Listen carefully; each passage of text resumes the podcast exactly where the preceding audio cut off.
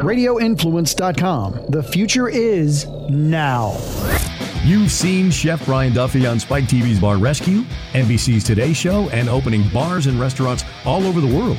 Now he's sharing his stories, his friends, and some tips of the trade he's learned along the way. Prepare yourself to get duffified. This is Duffified Live with Chef Brian Duffy on Radio Influence. Happy Friday. That's what I'm doing today. You can hear it in my voice. I'm sick, everybody. I'm trying to beat this goddamn summer cold. You know what it's from? It's because I don't sleep enough. It's because I'm not taking care of my body the way that I should, and my body is pissed off at me, and that's why. So, uh, look, I'm going to get straight to the point here on this week's episode. Um, I meet cool as shit people as I travel across the world. I meet them all the time. And the thing that I like to do more than anything else is share those people with you guys. Um, I met uh, this gentleman uh, a couple years ago, uh, brief thing, super quick, you know, hey, how are you? Nice to meet you type of thing. And uh, I started to follow him and enjoy um, what he does. And he's a good dude. He's a really, really good guy and I wanted to get him on the show because I saw him a couple of weeks ago at the Crave Northwest Festival out there in Spokane, Washington. I watched him create some dishes that were really pretty spectacular, and I had a, a, a real brief opportunity to talk to him, and it, it just solidified the fact that I want to have another conversation with him, and so that's what we're going to do today. So, um, Top Chef uh, 15, which really doesn't have a lot to say about what this guy does or what he does do. But in this day and age of celebrity chefs and all the other stuff that's going on out there, some people like to know that. Um, he's a good dude. He's a uh, Vietnamese uh, American from Oakland, California. Uh, really, really quality individual. Ladies and gentlemen, do me a huge favor. Welcome to the show, Chef Tu David Phu on Duffified Live. Hefe, what's going on, brother? I'm great, man. Excited to be on the Brian Duffy show. What's up? the Brian Duffy Show can be a shit show or it can be an award winning broadcast. It all depends on the day itself. I so, think it depends on your perspective too. You know, shit can mean good or bad, right? that's true, man. Absolutely. You know, it's funny. I had a conversation last night with uh, Rosa. Rosa is a Guatemalan, 42 year old Guatemalan woman who is a dishwasher in my restaurant, and she's the backbone I mean, she really is. You know, she does everything from washing dishes to breaking down chickens and rubbing ribs and doing all that. And I was tasting something last night. I was tasting my green beans, and and and Dave, you know how it is, man. You taste something sometime, even if you've made it fifty times, and you're like, "Fuck, it's so good." Like it's just got great. It's so simple, but it's so good. And I look at her, I'm like, "Bueno caca." Senora. and she looks at me all weird and she's like, good shit. She's like, that's not good. I'm like, no, baby, this is good. but it's so funny. You're right. It is the perspective of, of the of the user as well as the receiver of the word shit. So absolutely, man. There you, you know, go. On, on, the West Coast here, we use a little bit different lingo from everywhere else. So hopefully on a national scale, we'll we'll just have to catch people up here, right? So exactly. We'll words. so hey, chef, why don't you do me a favor, man? Why don't you tell us us uh, one who you are, what you do, and then you know the most important, not the most important, but an important part of it is how people can get in t- contact with you and follow you and do all that. Absolutely, my brother. Uh, my name is Tu David Phu. I was on Top Chef season 15. I'm a first generation Vietnamese American from Oakland, and what I do is I try to bring people together through food and storytelling. I think that's what we should do as chefs, people in the community. Um, I feel like the political times are really harsh right now. Um, I had the blessing, so do you, Brian Duffy, um, as traveling the world, traveling a nation, seeing different people. But I think uh, you can kind of attest to this is that um, there are a lot of differences amongst us people. Uh, however, we do all love the same goddamn thing is we love fucking delicious food. exactly. So. Yeah. That's the truth. And how and how can people get in contact with you, man? Yeah, if you guys are interested in following me and getting on the vibes on what I do and, and what I represent um, on social media, Instagram specifically, the tag handles at Chef Tu David Phu. Same thing for Twitter. And same thing for Facebook. Uh, you guys want a website? Just go to www.cheftu.com. You guys can see everything that I'm doing um, in the food storytelling space, pop up events. Uh, if I'm going to be in a city near you, all the information will be there. Tu, I think one of the things that that I love the most about about this show and and and the interactions that that we have with people is really learning about the background of where people came from. Because we all despite our diverse backgrounds and the livelihoods that we had prior to and what it is that we do now we all do the same thing. We all stand in a kitchen. We all create. We all try to produce a product that that is is something that's memorable for the guest. But but where did you come from? I mean you know you're you're first generation vietnamese from from oakland how like tell me more about that well, um, yeah, I grew up in Oakland. I was born in '85. I'm 34 years old right now. Uh, I grew up in Oakland during the crack crack epidemic, and I'd say at its peak. Um, oh, specific, yeah. specifically heroin. Um, and me being Vietnamese American, I felt like I was uh, extremely different in my community. Um, however, uh, being in that community, um, I was both celebrated and ridiculed, depending on a time and a place. okay. um, lots of lots of fights, um, you know, lots of um, un, you know trying to understand where I was at, uh, time and place, being in the right place, being at the right time, all those things kind of folded in. Um, but I found that no matter where I was at growing up, whether it's at a friend's house or I met somebody new in the neighborhood or uh, inviting friends who weren't from my ethnic heritage over to my house, I found that we've always bonded over food. Isn't that yeah. an interesting concept? Yeah. You know, I feel like when people invite you to your table, their guards are down. Um, you know, they're opening their home, their hearts, and trusting you to come into a sacred place where uh, no damage is done. And I feel like coming from a very specific situation like that, that resonated with me and fueled my fire to be a chef. Um, know what? I, I, mean, oh, I'm sorry. I'm sorry. No, go ahead, brother. Go ahead, brother. You you're saying? First, dude, just let your mic hang. Is it still rubbing? Yeah. If you're if you're holding it, just just let it hang because it won't and kind of i don't know if you're leaning into your computer or not. Mm-hmm. just kind of let it hang if that's the case because it's it's still banging a lot. So i don't know if you're holding it and talking or it might be what. my hoodie man because my hoodie's kind of like fuck the hoodie. You're in california man. What are you doing with a hoodie? Oh is it cold out there now? Uh, it's a little bit. It's norcal you know what i mean? Oh yeah that's right. Is that be- is that better bro? Yeah dude that's so much better. Cool. so um I, I, I one of the things i mean what what was the food kind of situation growing up in your house? I mean, were your parents cooking? Were you, you know, I mean, because one of the things that I know about Vietnamese is one, it's super, super family oriented.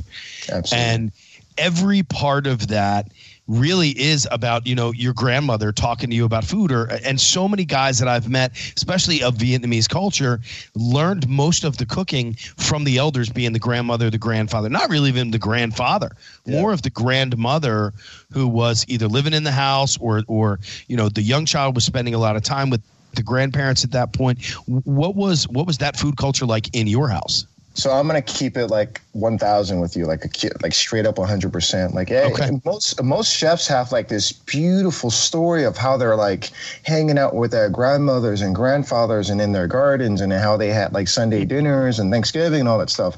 But most Real of it's fabricated in reality.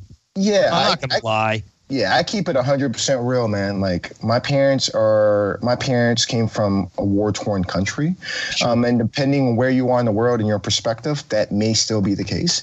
Right. Um, but my dad specifically, um, he was part of two wars. There's a there was a war um, with the Vietnamese, the Democratic Vietnamese, and then the uh, Communist Cambodians, uh, the Khmer Rouge. He was in that war like in the mid 70s. Wow. Um, and he was defending um, Vietnam, Democratic Vietnam from the Khmer Rouge Cambodians from encroaching on our island in Phu Quoc, Vietnam, which is like the most southern tip of Vietnam. So he's seen a lot of blood on his hands. And if for those sure. who don't know who the Khmer Rouge are, maybe some are too young. Um, the Khmer Rouge were essentially the Nazis of Southeast Asia. They they killed everyone, including their own. Um, so genocide, absolutely. Millions and millions of people died. And my dad, proudly enough, was a person who prevented them from encroaching and from taking over this democratic region. Um, but like I said, he saw a lot of blood on his hands. Um, uh, secondly to that, uh, my parents went through the Vietnam War and uh, became escaped Vietnam and was able to be boat people and landed in Thailand in a refugee camp for about a year.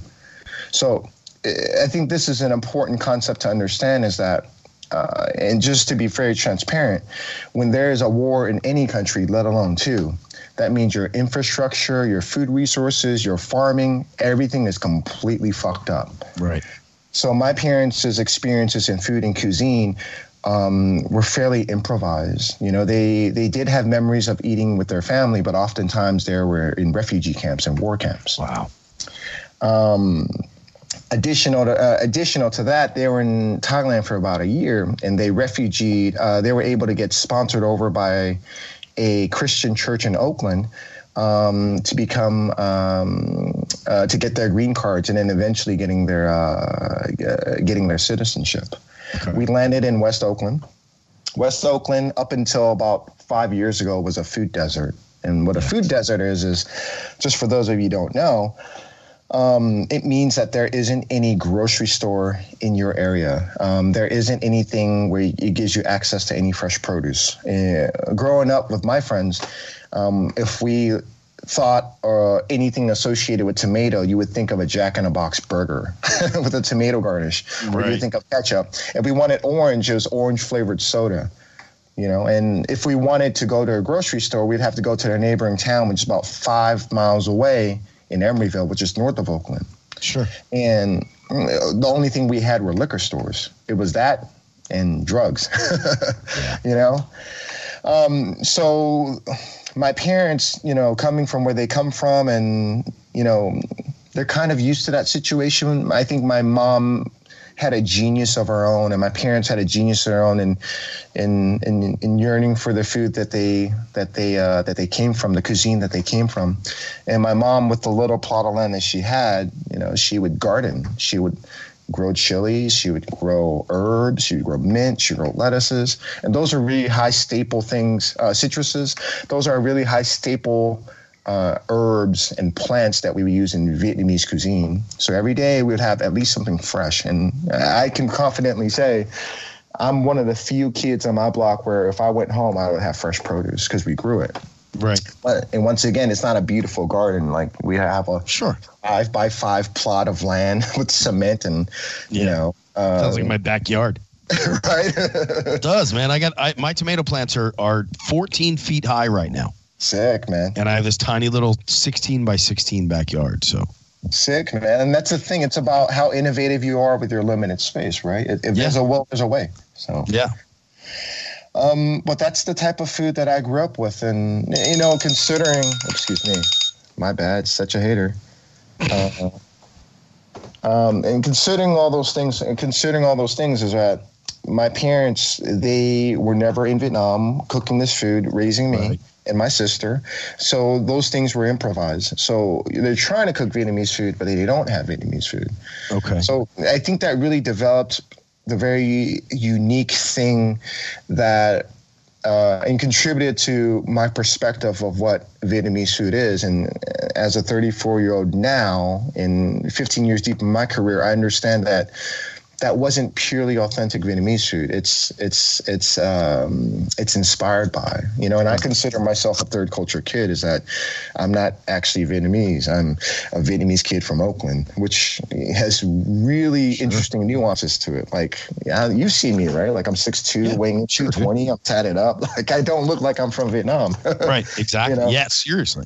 but I think uh, all in all, I think with their struggle um, inspired their genius um, and which gave birth to to my perspective and how I cook food. And I'm very thankful uh, till this day that people are appreciative of it. You know, yeah. so it allows me to sit in this chair today talking to big dog, you know, big bro Brian Duffy, man. You know.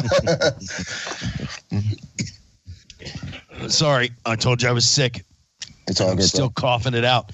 So, so I mean, what did your parents? What what work did your parents do when you were growing up? Because I think I, I love to hear the stories of what people's parents did, especially in the chef community, because I think it leads so much to the direction of of the work ethic that we all have you know i mean my father was my father was a, very educated man he was a teacher he you know started his own business and went through there my mother was a nurse both my parents worked their asses off to take care of four kids living in the suburbs of philadelphia you know so there was there was you know i mean there was a lot of a lot of hard work that I watched growing up. I mean, what about your parents? What was their? I mean, as as refugees, really coming over after war torn, what your father was doing, the whole nine yards. What were they doing in Oakland? Absolutely, man. Um, yeah, my dad's career started like when he was 12. My grandpa passed um, at a fairly young age, like in his 40s, because of Agent Orange. He was in the wow. fields when they sprayed it on him. So my dad's a workhorse, man. Like my dad's like crazy workhorse, like Wolverine status, you know? Good. Um, but yeah, so he's been working ever since he was 12. And the only type of work, because we're from an island, yes, Vietnam has islands, but we're from the few islands that Vietnam has. Right. Um, the only work that he could acquire was, you know, to get on a boat and fish and sell at the market. Really? Uh, yeah. So he's been selling fish ever since he was young. And still? Uh, um, he retired. Uh, my sister and I very proudly uh, retired him about a few years back, about two years back. Um, so he was in seafood ever since he was 12. And when he came over here, he became a fishmonger. And he has been a fishmonger over there in Pier 45 for about the past, about close to 30 years now. Wow. So, Dude, the know, shit that he's seen has got to be awesome because that's a that's a different world. Absolutely, man. And, you know, I mean, being on the on the on the wholesale end of food mm-hmm, mm-hmm. is a different world, man. A different breed of people. Absolutely, man. And his his life was tough, man. He would go to work at midnight and wouldn't come come home to the next day during noon. So wow. I barely ever saw him because he was sleeping. Yeah. And uh, additional to that, I think people don't know. I think fishmongers and butchers and everyone else who are in the food industry who gives who gives us food every day for the grocery store, they're the hardest workers, man, because they they work those crazy shifts. Additionally, in a refrigerated room, you know, can you imagine working 12 hours, 10 hours, eight hours at like what, like 35, 40 degrees, 40, 40 degrees sure. Fahrenheit below. All know? the time. And I think him working like that really deteriorated his knees. It gave him, you know, it gave him, uh, first, I didn't give him, but, um, you know, he has a lot of problems with his back, his knees, his joints, and all that stuff. And um, I feel like, you know, he's, he's, he's, uh, he etched out for me what hard work means. Yeah you know and this is a guy who because he was working at when he was 12 years old he didn't go to school. He worked beyond full time yeah seven days a week. And you know my mom didn't know that he was illiterate until they refugeed over to thailand. Um, and you know and through registration through the refugee camps you have to write your name down. My dad couldn't write his own name. Wow. It's crazy. Wow. and like I think at the end of the day, it's not about mm, what privileges, and I call education a privilege because um, not everyone in the world has that access. And sure. at the same time, people deserve that right. My dad wasn't didn't have access to those things, but it doesn't pull away from from from the amazing man that he is. Of course. Well, and, and so was there a period where he started that he learned how to read or that he started to to go into that? I mean, or is he still to this day having you know does he struggle so my mom uh, taught him how to write and read at a very basic level um, wow. when they were in the refugee camps um, and additional to that he's i think at this moment like his his english is pretty solid and he can read and write vietnamese um, he could uh, he could read and write english as well but his wow. english is probably like you know i'd say like sixth grade level, which is pretty sure. decent. well, yeah, I mean, but but I guess, and also, but in that industry, the conversations that are happening are in Vietnamese. He's working with other Vietnamese people at that point. Am I correct? Uh, in the very beginning, and then as his English progressed to get better, yeah. um, you know, it's English. And I think you've worked in the food industry as well yeah. too. Is that there are people who don't speak sure. any English in the beginning, and then yeah. um, through the through the will and resilience of of people um, people's desire to learn the work and the language and the culture, um, people will eventually learn. And I think that's my that's how my dad indirectly learned his English. Right. Mm-hmm. Now, what about your mom? What did she do? Uh, my mom was and always has been a career long seamstress. And once again, um, my sister and I are very proud to retire them about retire her um, about two years ago as well. So they're they're happily retired. Now, what do you mean that you guys retired them? How how was that? how's that possible, right? So yeah, um, both of my parents are uh, have been laborers for many, many decades. They work very, very hard. Um, yet my sister and I are in a um, decent financial situation where we figure it out where they don't have to work anymore and we can take care of their bills, um, X, Y, and Z. Um, in addition to the small savings that they saved up for their retirement, um, we just felt that they were getting really old. It's one thing to retire as an engineer, like or a lawyer, or even a doctor, like in your mid sixties. It's another thing um, to retire up to that age, um, being a fishmonger and a seamstress. Oh, um, sure. Those are incredible, incredibly laborious. My dad, to this day, I feel like he's the longest standing employee out of any fish company on Pier 45. No one has ever lasted as long as he did uh, as a fishmonger. Everyone always transitions out to to be a delivery truck driver or a salesperson, or they switch industries. Right. Uh, it's like a temporary thing, but no one works. No one stays in it for more than ten years. Sure. And my dad is like thirty plus. Wow. Mm-hmm. I remember seeing a letter from my grandmother who died at the age of 93, I think. Wow, amazing. And I, re- I remember seeing she was a badass chick, dude. She was she got divorced from my grandfather when my father was 2. So that's 1948. Uh-huh. Never remarried, raised my father as a single woman you know, during that time. But but some of the coolest shit was, you know, seeing the travels that she had done and and hearing the stories. But I found a letter years ago that she had written. She worked for the DuPont Corporation, which is a pretty big company in Delaware. They basically right. they own Delaware. Basically, they're like the royal family of Delaware. It's a lot of inbreeding and shit like that. Mm-hmm. And but she had written a letter to the whatever the president of DuPont or however it was that her her brother and two of her sisters, I believe, had a combined 125 years of employment, continuous employment. That's insane. at DuPont. I mean, think about that, especially in our industry of the movement that we constantly have. You know, we get up and go at the drop of a hat. You know, we move quick, man. We go from restaurant to restaurant or from location to location pretty quickly with a lot of the shit that we do. So it's pretty nuts, man. But uh, but that's cool, man. Congratulations. I mean, to be able to take care of your parents that way and honor them in that way is a great thing, and it's got to be an amazing feeling for you guys as well. Absolutely, man. And I'm not saying that my sister and I are like we have M's or B's, or billions or billions or anything like that. But sure. I think I think if there's a will, there's a way, and you know, and when you, I, I think there isn't a better feeling than you making uh, the compromises and the conscious decisions to to budget yourself to take care of somebody else. Yeah, you know, and I, I, yeah, I, no now, regrets. Now, what about your sister? Is your sister in the industry? Did she do something else? My sister's older. We're six years apart. Um, okay. But if anybody asks her publicly, she's younger. yeah, that's my yeah, sister, you know right? uh, but she's in HR and she's in um, she's in healthcare and she's doing oh. good.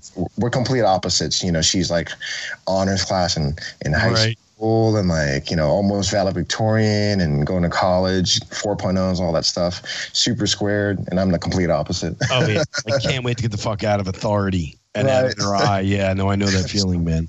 Absolutely, man. so, what brings you to, you know, what what moves you into the food world then at that point? I mean, how old were you were you when you started working in a kitchen?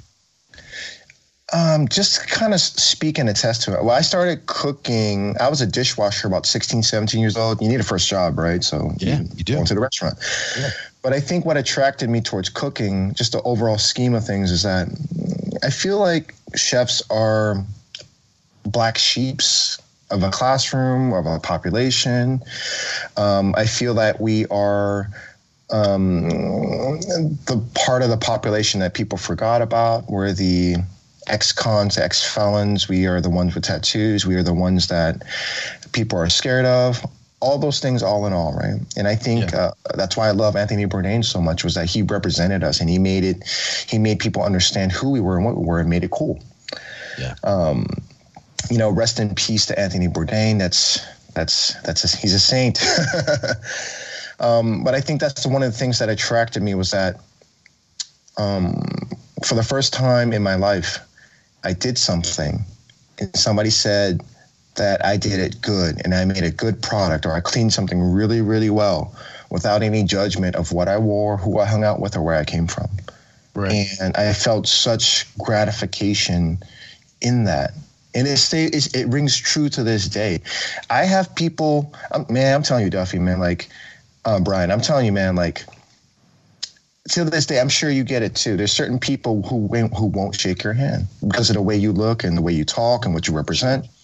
Um, I was in a meeting yesterday with some people from the tech space uh, for a potential collaboration project. Um, this person had no idea who I was or, rep- or what I represented, and I think my introduction was premature.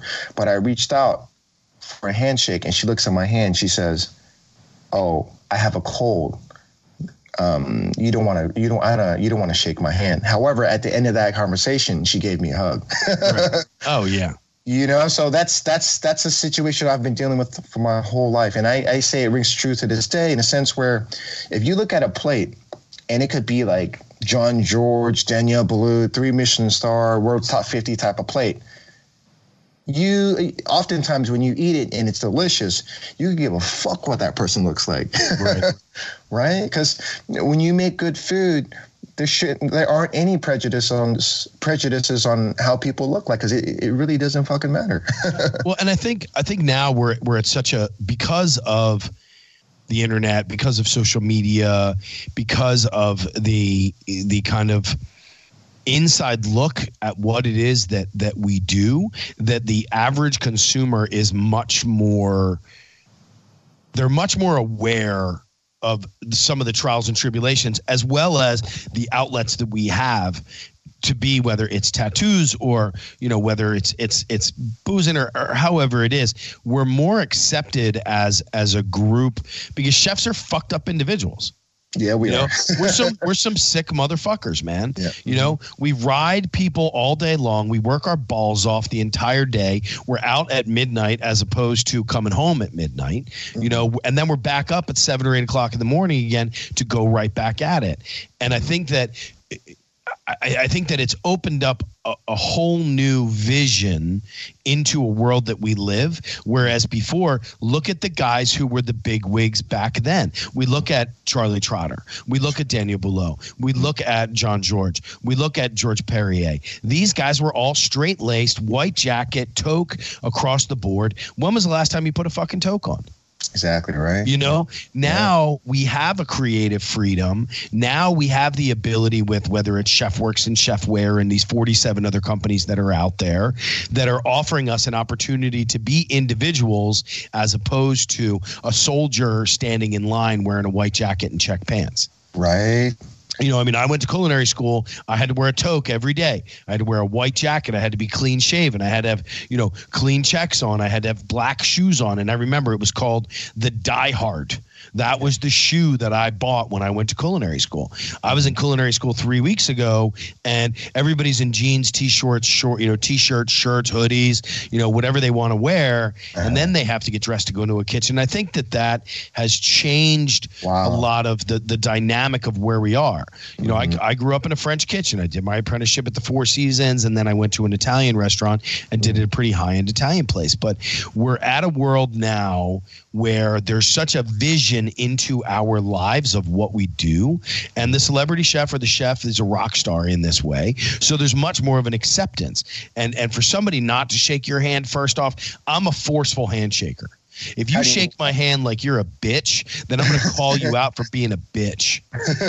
you know, if you and I I shake like when I shook your hand when I saw you last time. I shook your hand, and then we pulled each other in and we went for a hug. Like that is there was a brotherly bond at that moment. Doesn't Absolutely. matter who we are, where we're from, or what we do. There's a general respect because I get what you do. You get what I do, and it's a Absolutely. and it's a different world but I have had more than my share of people who put that wet fish handshake out there, who put that that handshake out there, and they don't even look you in the eye, and they're like, "Oh, it's nice to meet you." And I've called people out. Well, if mm-hmm. it's nice to meet me, then look me in the eye. Mm-hmm. Then shake me because my father always said, be it a man or a woman, shake their hand with respect and let them know that you're interested in meeting that person. Absolutely. You know? And there's so a, there's a saying. Sorry to interrupt, but I just want to add to that. But there's a saying um, in California, specifically in the Bay Area, where they say, "Real recognizes real," and that's true, man. Oh. And, and at the end of the day, there's a lot more fake people than there are real. So when I met you, likewise, just kind of reciprocate your feeling um, man, I was like, this dude's real, man. I could just tell right off the back. It was just good vibes all throughout, man. So well, and there's know, always, and I've always had a vibe about you. I mean, because the the, you know, uh, just with the stuff that I followed for you and seeing you in the past and and all of that, there's something to be said about it. And then when I started to do more research on you, because you know, I mean, look, I'm about to have you on a show. I do some research. I want to know some more about it. And you and I having a conversation, like we had a pretty generic conversation at that point. How are you? Good to see you. Great. What do you serve? What are you doing? Like, you know, at that moment. And it's really funny because I believe my friend Tori came over to me and she's like, Did you know this guy's fucking story? Mm-hmm. And I was like, wait a second, what are you talking about? Like, you know, I've seen him before, we've talked, blah, blah, blah.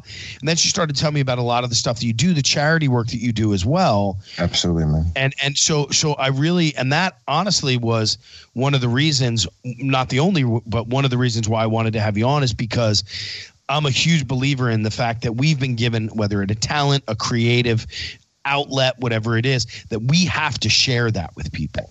Absolutely, man. So, so what is that? What is that world for you? Where are you with that? Yeah, I just, I just want to start off by being cheesy, man, with uh, a quote from JFK, or at least a bastardized version of what JFK would say, right?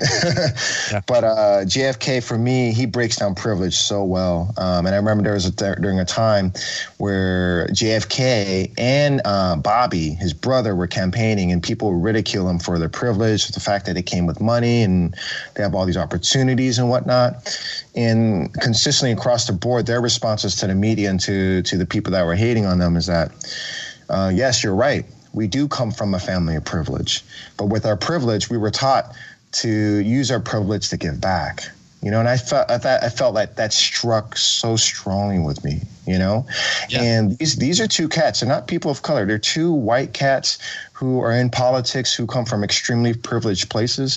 So just that inspired me and gave me chills to my bones. It's like if they're doing it in their space, I need to do it in mine too. You know, like I I don't have the privilege that they do, but just that simple notion of breaking down what privilege is and giving, you know, uh, you know, for, the concept of reaching forward, not just with both hands, but reaching forward with one hand and reaching back with your other hand to kind of pull people up with you. That is a social responsibility that everybody needs to have, whether you're a celebrity or a school teacher or, you know, even like a high school kid, you know, who who who've made it, who hasn't made it in the world yet. And if we, and I feel like that should be the true measure of people. Like, fuck Instagram, man. Fuck Twitter. Fuck yeah. getting clout, you know, on likes and views and all that shit.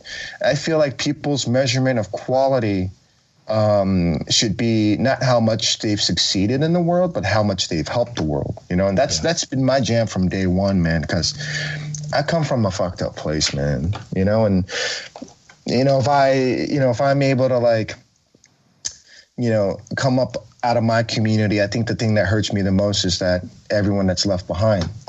You know, I feel like everyone feels, everyone has human compassion. It's just as of 2019, people have trained themselves to ignore it. Um, so that's the reason why I, I, have always been interested in community service. It's it's it's a way um, for me to understand people, uh, but most importantly, it gives me answers to um, the people who haven't made it out of my community. Um, and I think that kind of leads into our question. You were saying that I did community work, so um, I uh, go into a maximum security prison and I work with incarcerated men to teach them how to cook as a reform program. Right. And people are like, Aren't you scared? I'm like, It's not about being scared. You know, especially coming from Oakland, it's not about, you know, you walk the streets that I grew up on, it's not about it's not about being scared. And I learned at university, man. Like if you give people respect, you get respect, and you got to reciprocate it all throughout. Whether you're in prison, outside of prison, in Compton, um, I don't know, like in Vietnam, in Idaho, or in France, and Africa, whatever it is. If you give people respect, you get respect. Period. You know. Yeah. No, I and agree. yeah, so like um, going into that space. Um, you know, I have, I've had a few childhood friends that were in and out in that space. Um, and I had a few childhood friends that that lived that sort of lifestyle. Going into that space, um, you know, additional to the giving part, it was a great way for me to test my prejudices. Um, and if I can elaborate on that, everyone has prejudices, right? And I don't feel like your prejudices are truly tested until you go into a place like prison. Um, that being said, because in prison, it's everything horrible that you can think of. They separate the population by race and color. Um, everyone in there has different politics. Um, no matter who you are, if you go into prison, there's some population in there that wants to kill you or have killed people that look like you, right? And additional to that, there are people in there who harm, um, who have done harm to women, children, um, elderly people, things that would go against anyone else's, any normal person's values, you know. And uh, I wanted to test my beliefs in reform, in uh, specifically, you know, in the criminal justice system, and I wanted to see if I can work with people and not know what their history is, but still give them an opportunity to kind of like have a chance to uh, possibly be a contributor to society. I, am I mean, obviously, I'm not the sole decider of that. I'm just in this program in hopes to um, uh, heal people. You know, even if that's you know that's the success rate. I don't know. I know it's not 100, percent but you know, it's the attempt to. Um, Well- and being, yeah, sorry, you got. Mhm. No, no, no. You, keep going. I, I'll I'll interrupt when I feel good. Go. Yeah, and being in that space, man, I'm telling you, chef, man, like it changed my fucking life, bro. You know? Oh, absolutely. Yeah. I mean, I've I sh- I did a you know like I mean I know this this is going to sound like a fucked up thing because mm. these are but I mean this is what we do at this point is TV and stuff like that. I shot a show in a maximum prison, Wow. and I met I met individuals. You know, you've got to be you've got to be on your game all the time. Mhm. You know, Absolutely. whether I mean, I was in a maximum security section. I got, you know, uh, it's not like I was in there for months upon uh, uh, on months. I mean, I was in, I was shooting a show, and but the ingenuity of some of these guys, you know, and and the self preservation for what they have, Mhm. it it leads you to a point, and you can tell the difference between the guys that are like, all right, I fucked up, I made a mistake, I did something stupid, I need to get the fuck out of here so I can go out and be a member of society Absolutely. a productive member. And then there's the guys that are like, I'm fucked. I'm never getting out. It's never going to happen. That's right. You know. And I mean, there was there was a, there was actually a great show called the make. Uh, was it Making a Murderer? No, there was a. Uh, it was called I Am Killer. Hmm. And there was a show uh, that was it basically followed guys on death row, and this kid was this guy was now 46 or 47 or 48, whatever it was, but he went into jail when he was 16. Mhm. And you know, he went in when he was 16 on stupid drug charges, got in jail, and he had whatever four years, 3 Mm-hmm. years, and he got in jail and he got in a fight, and they tacked another year onto him. Wow. You know, and then he's like, so now I'm in jail. Now I got a year added on to my sentence for something that was stupid because it was like it was like robbery or you know it was something stupid. But he ended up and he's like, next thing I know, now I'm in jail. It's ten years later. Mhm. And he's like, and all I'm thinking about is how the fuck am I going to get out of jail at this point? Because he he's like, I got to defend myself while I'm in here, otherwise I'm going to be end up end up being a bitch, and I'm going to end up being taken advantage of by other guys around me. That's right. So I have to start preserving my own life. And he's like, and now every time I do, I'm getting tacked on for another year. And he's like, I've been in jail. I, I can't remember. I think he was in jail for 37 years. wow. And he said, and I came in on my initial charge, which was three or four years. Mm, He said half of that time was spent in sol- in, in solitary confinement that's so fucked because up. every time he got in trouble, he ended up going into solitary. Plus, he got tacked on more stuff. He said, so it got to a point that I realized the only way that I'm ever going to get out of jail is if I am killed. Mm, And the only way that that's really going to happen is if I kill somebody else. Mm, And that's what he did. He said, So, you know, 12 years ago, I made my plan. He said, I had a new cellmate who came in. One night, I waited till the lights came off. I looked over him. I looked down at his face and I covered his mouth and I strangled him. mhm, mhm. And I looked at him the whole time because it was the only way that I was ever going to get out of jail. And there are guys that are like that, that just know that the only way to get out. Now, you know, I mean, I shot this show and I met a dude who was uh, an Iraqi war vet and um, Afghanistan vet who was a grappling instructor for the FBI Wow. came home one day, walked into his house where one of his old uh, one of his old platoon mates was living in his house with him, and he was banging his wife. Wow. And he's like, so now I come home, he and I get into a fight. I beat the shit out of the guy because that's the only thing that I know what to do at that point. You know, he came at me, and this guy's telling me this story. Now, granted, I'm in jail, but I have to take what this guy's telling me at at at face value at this point. Absolutely. Absolutely. But but what I will say is that I did end up speaking to a corrections officer was in there and he's like, brother, this guy's no shit. Like he knows what he's talking about and he's the real deal. This is the truth of his story. yeah. And you know, so he got uh, domestic violence because the guy lived in his house. hmm hmm So he was the type of guy. He's like, I got five years in here. He said, when everybody else is awake, I'm either in the kitchen cooking or I'm asleep in my room. Mm. He's like, I wake up at three o'clock in the morning. I go into the kitchen. I start making breakfast for all the COs. Hmm Then I come back out. Then I start, you know, when these guys are eating breakfast, I'm in my room taking a nap. When they're done breakfast and they go back into their cells, I am then allowed back into the community so I can clean up after these guys. He's like, I'm doing everything in my, he said, I haven't been outside in two and a half years Crazy, man. because he's like, if I go outside, somebody's going to come after me. Somebody's because he's like, right now it looks like I'm protected because I'm in my room all the time.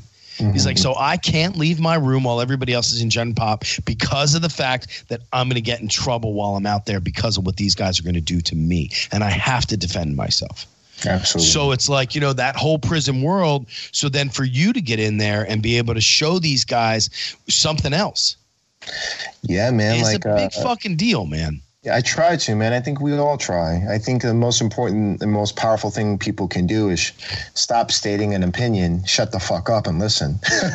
you know, That's the truth as well. Yeah. and that's that's that's that's. I think that could be applied in any situation, and I think that's what I meant by testing my prejudice. I was like, you know, respectfully to myself, could I shut the fuck up, you know, and stop stating my opinions and just listen.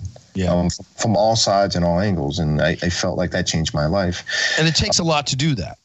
It does, you know, like you got to be, I think you got to be willing. Uh, do I have certain prejudices today? I think everyone has prejudices, you know, um, but I think it's, it's, it's very important that you test, uh, that you identify those things and you test it out, you know?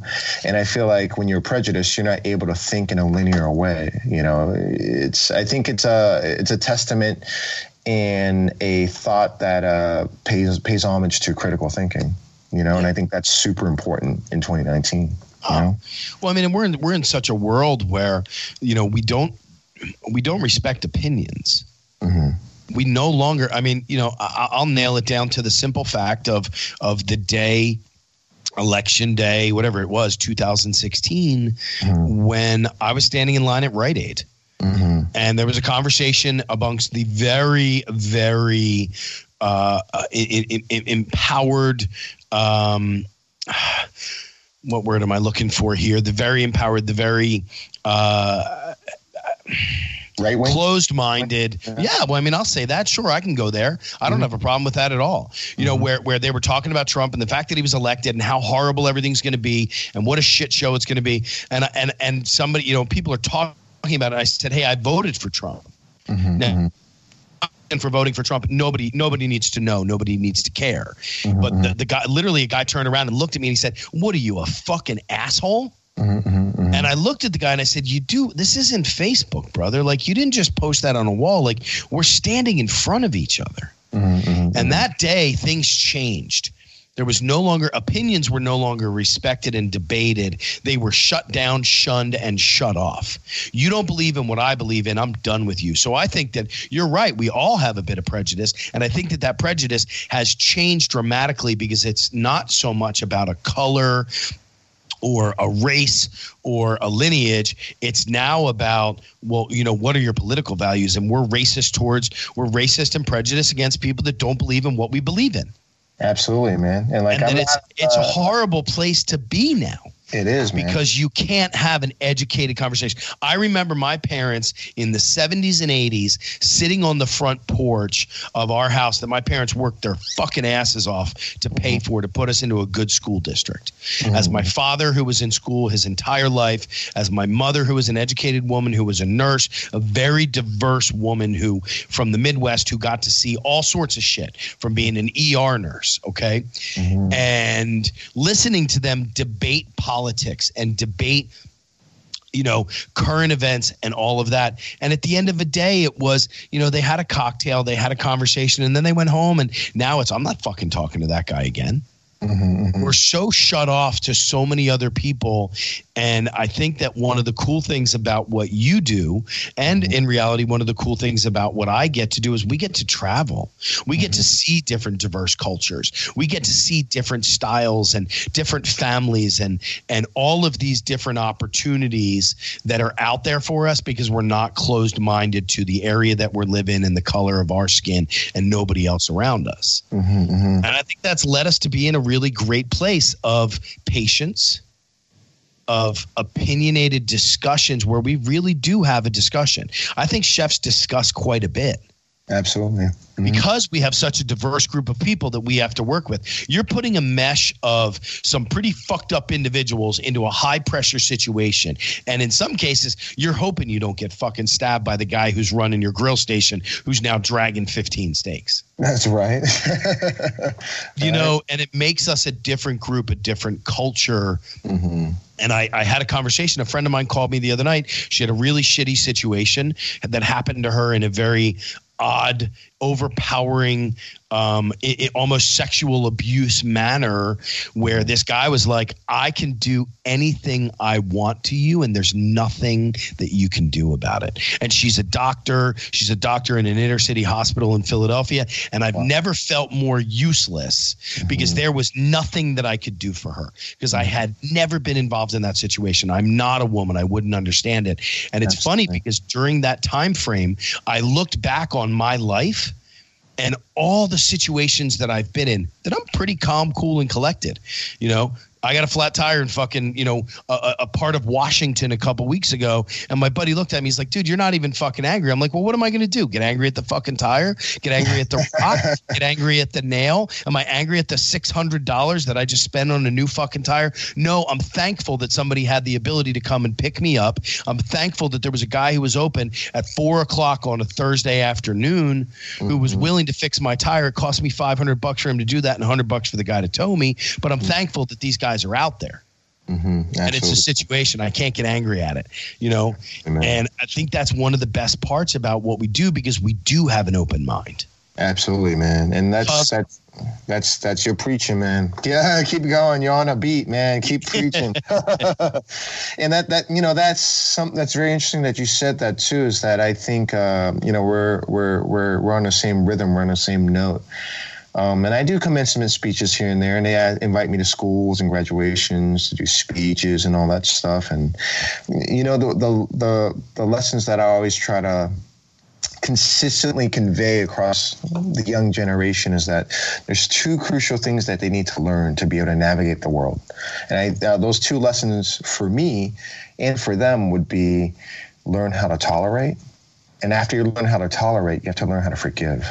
Sure. And if I can elaborate on that toleration, I think not everyone comes from the background that you come from. Not everyone sees the light that you uh, that you see. Not everyone has. Not everyone sees that the cup is half full or doesn't see that the cup is half empty. Uh, at the end of the day, their ideas may be conflicting with you, and you need to be able to tolerate that and have this understanding that that that perspectives will always be different. And then with that tolerance, maybe could, there could be some insight that that that you can key out where they just didn't have an opportunity to learn. Like for example, I had one of my best buds. Um, his name is um, uh, I'm sorry, his name is uh, uh, I don't know. I'm blanking out on his name. Dude, that shit happens to me all the time, so don't even worry about it. Um, but his name is Nick, and I worked with him in New York. And he's from Kentucky, and he had no idea at that time in the community that he was from. He never met a really tall Vietnamese person before. He couldn't figure out what I am. And depending on who you are, most Asian people get pissed off. But this dude genuinely didn't know. He had yeah. this complete detachment because he was never exposed to it, to what Asian culture what Southeast Asians are and what they represent and all that stuff, right? He was just purely, in a respectful way, just purely ignorant of it. And he's, right. he, you know, he said this to me in a very genuine way. And in that moment, I, I tolerated his ignorance. I allowed it because it was genuine. It wasn't he wasn't antagonizing me. And then in an opportunity at the same time, um, I gave, you know, I, I, I, I, forgave the fact that he didn't know. And in addition to that, we became great friends because, you know, when I sat him down and explained to him in a tone, opposed to like trying to destroy what he is and what, what he represents because he's never met a Vietnamese person before, like he was, you know, he was super receptive to it. Yeah. And I think that's the thing is like if we meet people with different opinions and ideas, I think there's opportunity for conversation. If you don't if you don't have those conversations, those you know there won't be any learning opportunities for either side you know and i think when we when we shut people's ideas and thoughts down and how they feel i think you're indirectly saying I don't give a. I don't, I don't care who you are. I don't care what you represent. My struggle is more important than yours. And it's, uh, people's struggles and experience are all speculative. And you know, I think at the end of the day, if we can just understand we're all human, we're all people. We come from the human race, and everyone's struggle is relevant. Everyone's struggle is important. So we should listen to all of them, right? So yeah. Well, I mean, there was a there was a period of time. I mean, for a while there, I was, you know, I live in a pretentious area outside of Philly that that there's diversity, but there's not a, a, there's not as much as I've seen in other in other areas. New York, Philly, you know, New York, Center City, Philly, D.C., Boston, you know, a lot, uh, L.A., you know, San Francisco, Oakland, all that stuff. I mean, there's you don't see as much in this little area that I live in. And it's funny because as I grew up as in an Irish Catholic household, you know, where I went to Catholic school, I went to Catholic church, I was around the same people all the time. Mm. And look, the Catholic religion is, religion is pretty fucking judgmental. I'm not going to lie about it. Mm-hmm. You know, it's a pretty judgmental world. God loves you, God loves all, but don't do this or God won't love you. Don't be gay, God won't love you. Don't have sex before you get married, God won't love you. So there's a lot of conflicting things that were put out there. And at the same time, it kind of closed our minds and what I how I feel to things that I would see on a daily basis. And I remember one day driving down the street and seeing this kid with his fucking pants hanging down below his ass and his underwear and the whole nine yards. And I thought, how who am I to judge him? Mm-hmm. It's the same as me wanting to wear a fucked up colored pair of socks. Mm-hmm. It's the same as me buying Chefwear pants 20 years ago that have fucking fish on them. Mm-hmm, mm-hmm. You know, it's that same thing. So who am I to judge? Who am I to to try to figure out who that guy is just by the way he's dressed? And I remember that moment. It was so vivid to me because it changed so much of my outlook. And it was around that same time frame where I was traveling, mm-hmm. where I was seeing these different people, where I was watching 425 different groups of people walk onto a plane. You mm-hmm. know, and it changed so much of my mentality and this was about 10 years ago but it changed so much of my mentality of the world because i was like well who am i to make a judgment of this guy. He's happy with the way he's dressed. He's mm-hmm. happy with what he's got on. He's happy with what he's doing. And it's funny because as that that that world started to change and that flux went into the person that I feel that I am today, mm-hmm. a lot of things changed. The materialistic attitude, Mm-hmm. the the the need to have bigger and better all the time. Mm-hmm. A big change for me, and I, a lot of that I attribute to the way that the, the time that I spend in kitchens and the other stuff. So I don't know. I don't Absolutely. No, it's not weird, man. I think you're. I think you're sparking on to a good point, man. Is that I I think this kitchen specifically, man. They they're able to highlight people's true color. Well, you've heard this saying before, right? Uh, especially in dish pit, you could see a person's true colors. Let them work in a kitchen for about a week or more, and then you see who that person really is. And I think kitchens allow that, no matter what you look like or no matter where you're from, color, size, you know, underweight, overweight, whatever it is. I feel like kitchens allow you to appreciate true values of people and see past what the surface stuff is. And I think Yes. right now we're too pissed off at people or we're divided as a country because of the surface stuff.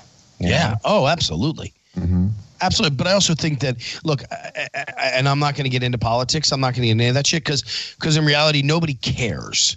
Yeah, true. Nobody cares what the opinion is because if I if I if I differ from what somebody else thinks, then they're just going to shut down. Absolutely. But we have we all every one of us we have to to stop the the judgment. We have to start uh, we're all who i don't give a fuck who you have sex with. I don't care what you identify yourself with. I think it's a little weird i'm not going to lie that there's uh, there, there are a group of people who who consider themselves as non-binary or i don't i don't i don't i think it's a little different than what i am Mhm. but i really don't care. I don't care who you have sex with. I don't care if you have sex with anybody. Mhm.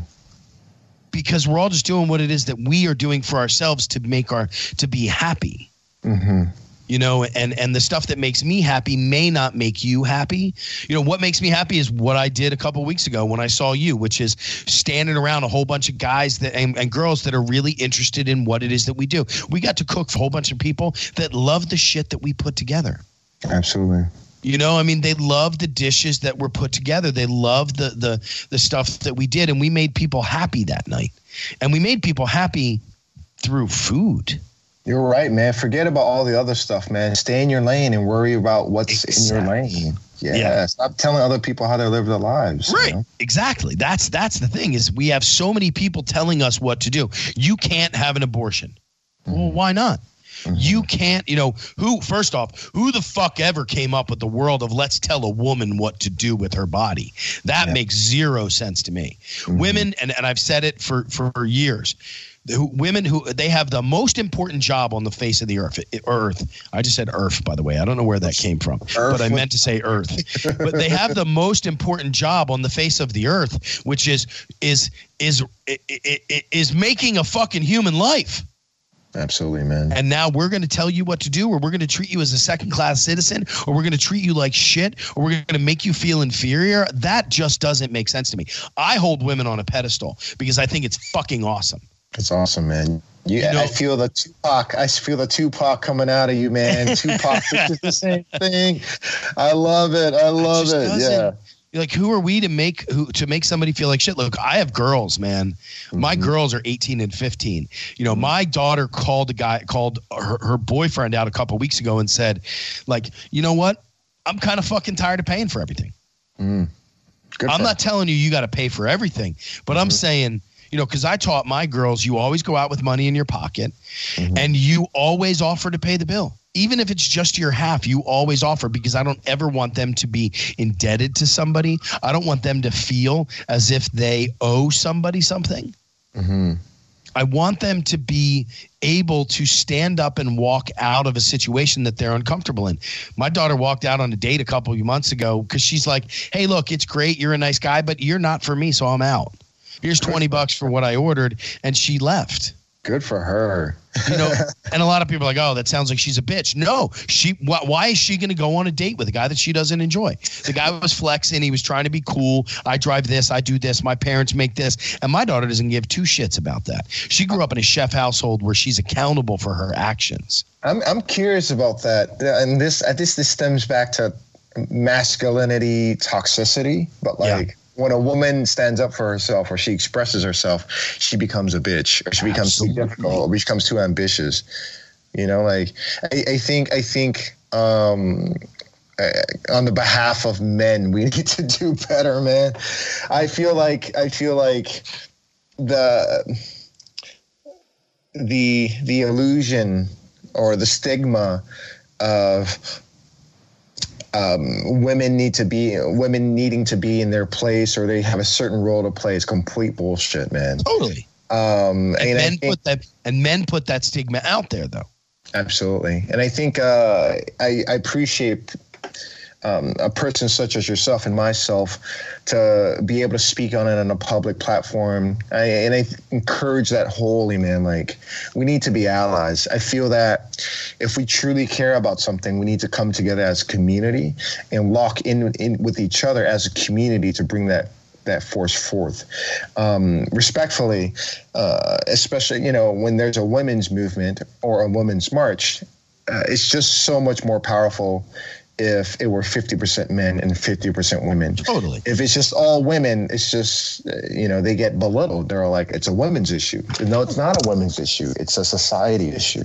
It well, affects us all, you know? You know, my, my daughter went to the Women's March in D.C. Mm. And I remember her coming home and she was 16 when that happened. And I said, like, fuck, like, tell me, what was it like? And she said, honestly, Dad, I was embarrassed to be a woman that day. Why's that? She said because the whole day was spent belittling and and and and bashing the president. Hmm. It was spent talking about you know she said there were there were things on posters that i was that i i, I kind of shivered at because i couldn't believe that people were saying this and she said all it made the women do is look like they were victims in every situation Mm. I thought I was going to a women's power march, a a an empowerment. I didn't know that I was going down, so I could hear people just talk shit. Mm. And she said, she's like, I was kind of embarrassed about it. Like it wasn't something, and she's not political. She's got great visions and great thoughts and, and all of that. But, but she has a, she has a voice and she's like, I just don't ever want to be to a point that I have to get my voice or my point across by bashing something or bashing someone. See that that scare that scares me, man. And I think, uh, respectfully saying so, I think um, most people in the United States in this Western world they haven't truly experienced war yet. Um, we hear they, about it we hear about it. And every now and then you might see it when you see, you know, on Facebook a picture of uh, an American soldier being taken off of a plane yep. in a bag or in a coffin. That's really the only experience that any of us have. I have zero experience with war. Yeah. I, I tell you this, man, my parents remind me every day um, you know, and that's why they raise uh, they raise and encourage love in in the things that I touch and speak to and interact with. Um, I feel like all these things that we're talking about is is a huge recipe for hate, and with hate, that can that can boil into war very very easily. Sure. And when war comes about it tears apart families communities and, and literally everyone dies and there's no winning side ever you know? Yeah.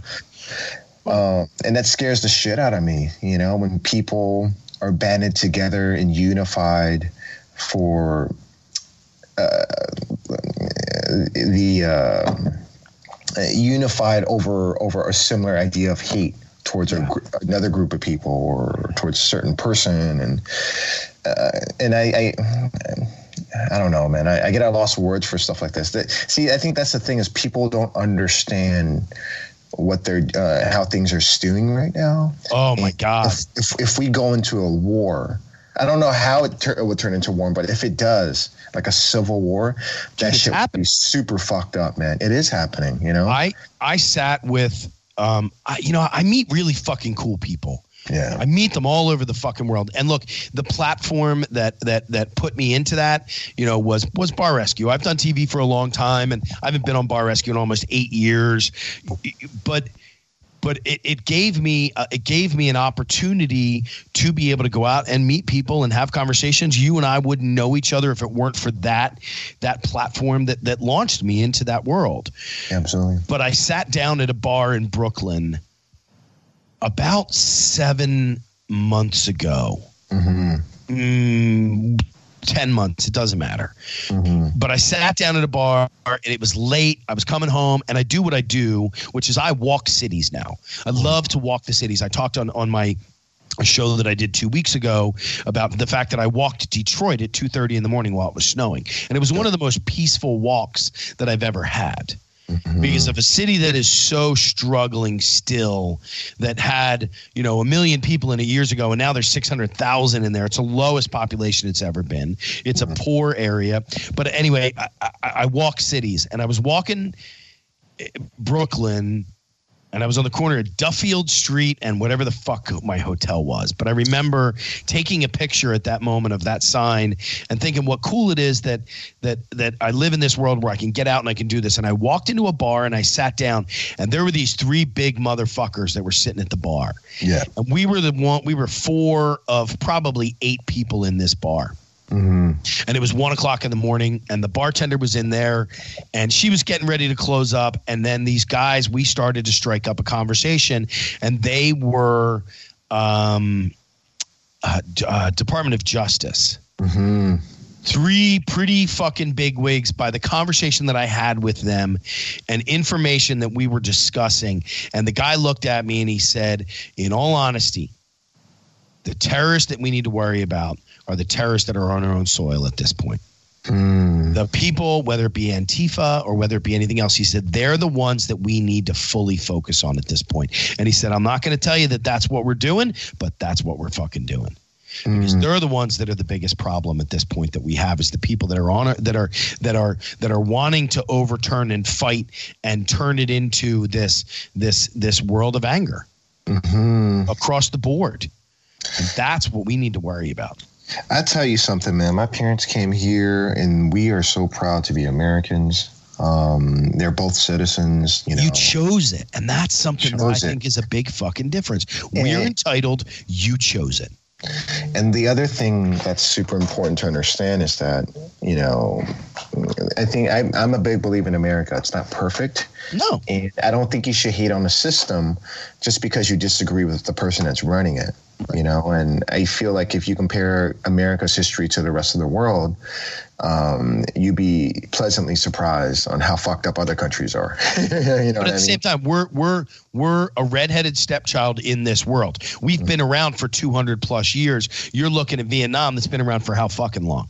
Uh, you're looking at china. You're looking at korea. You're looking at at, at you know all of these other places in the world that have been around that have practiced that have done it. Some some places 3000 years of history. Mhm. and here's us like yeah fuck you. We're the uh-huh. world power. I got a uh-huh. problem with that. I think that we need to be more humble as Americans and really start to pay attention to what goes on in these other parts of the world because I think that there's a lot that we can learn.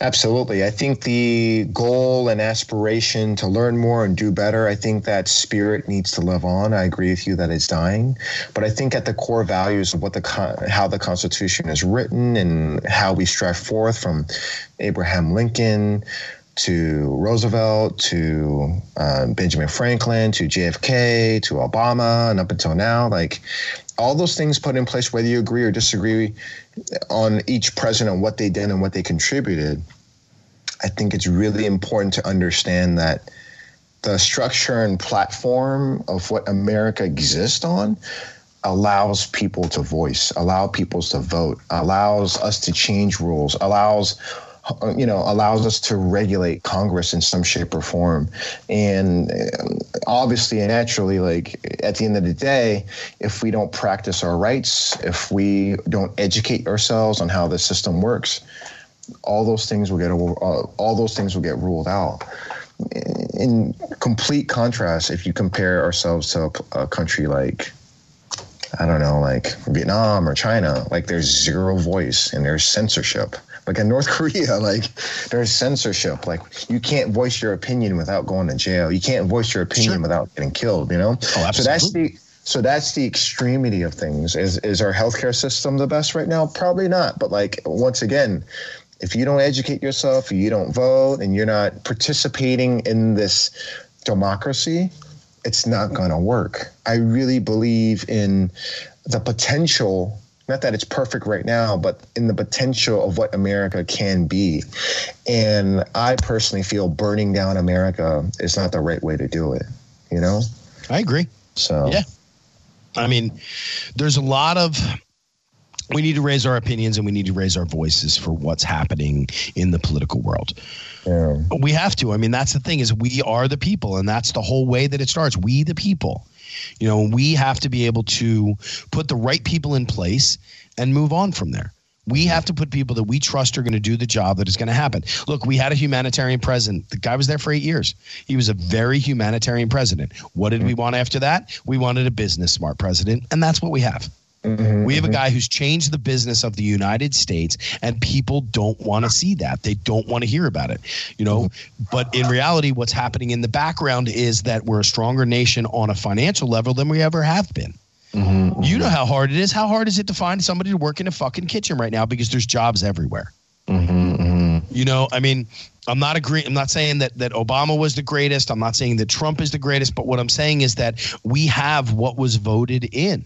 Mhm, The people spoke, and that's what they want. And I think right now people are so are so angry because look, this guy's a fucking douchebag. mhm, mhm. He's just a douchebag, you know. But he's doing what he was hired to do, which is to be a business president. I think if you look at any election, it's always checks and balances. You know, Sure. some years is Republican, other years is Democrat, and it's a check and balances.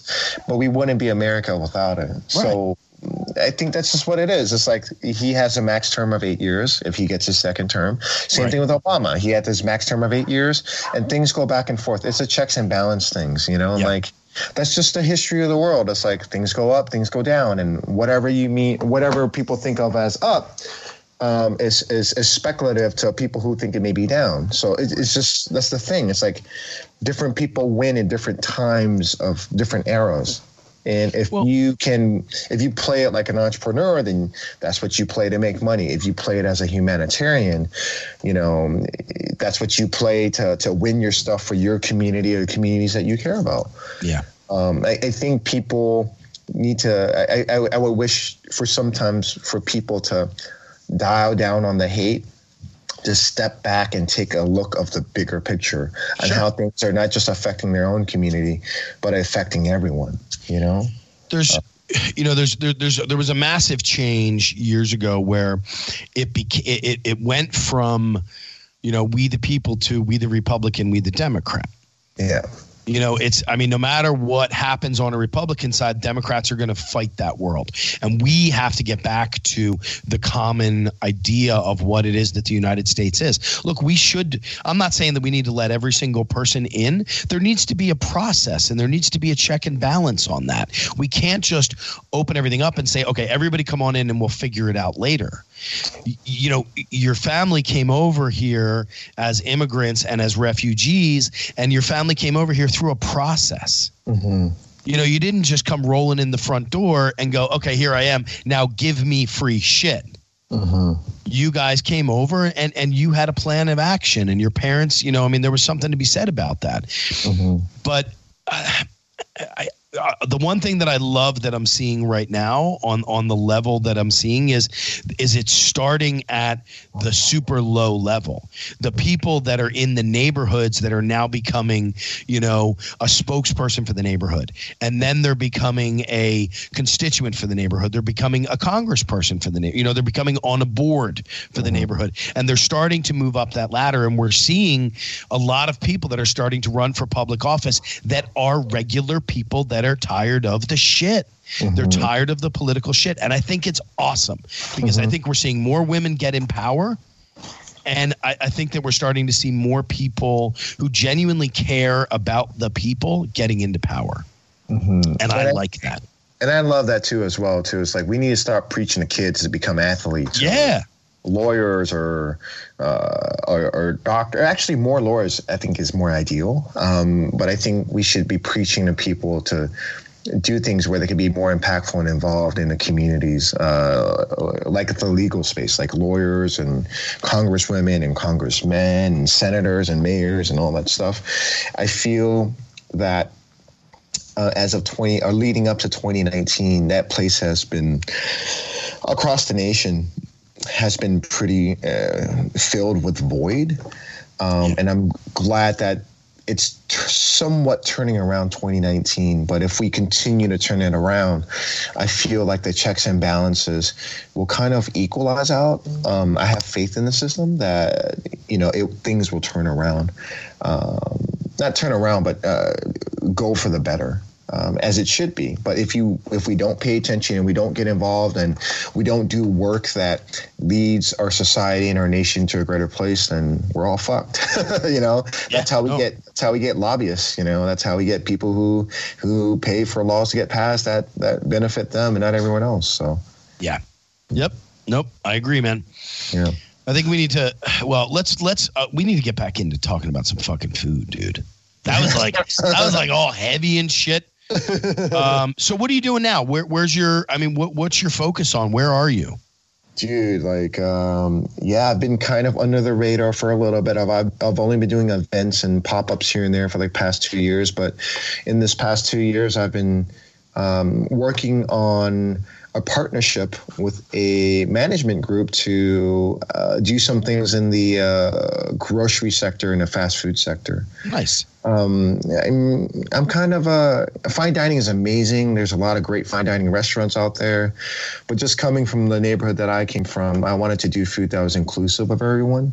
And I think um, for me to develop products that is accessible are things that you can find in the grocery aisle or things that you can buy for under 10 bucks. And I right. think that means the world to me. And I feel that um, we've been blessed to be innovative in making delicious food. Um, and in turn, I want to share that with the mass, not just a few.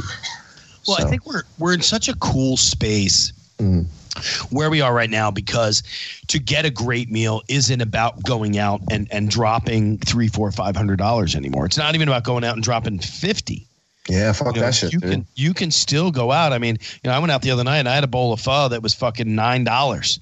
Yeah, fuck that yeah. The broth was just mm. fucking off the hook. You mm-hmm. know, I mean, and it was what I was looking for, mm-hmm. and it was so simple and so simplistic and and so raw, and that was a great meal to me. Absolutely. You know, mm-hmm. I mean, I'm the guy who goes out. I rarely get entrees when I go out. I'm the appetizer guy because I want to get a multitude of flavors. I want to try everything I can, and and and I might walk away with doing that and getting fifty dollars in on a bill.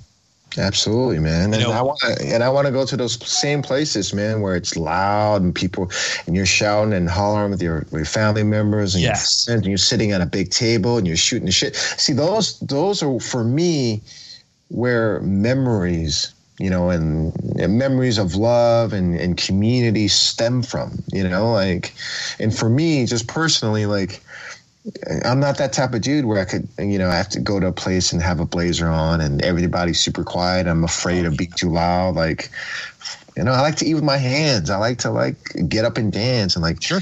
you know, and like you know, uh, hug people while I'm eating and like, you know, tell people to come over and you see your friends come by, you tell them to join the table. Like that's, I feel like that's what food is about for me, man.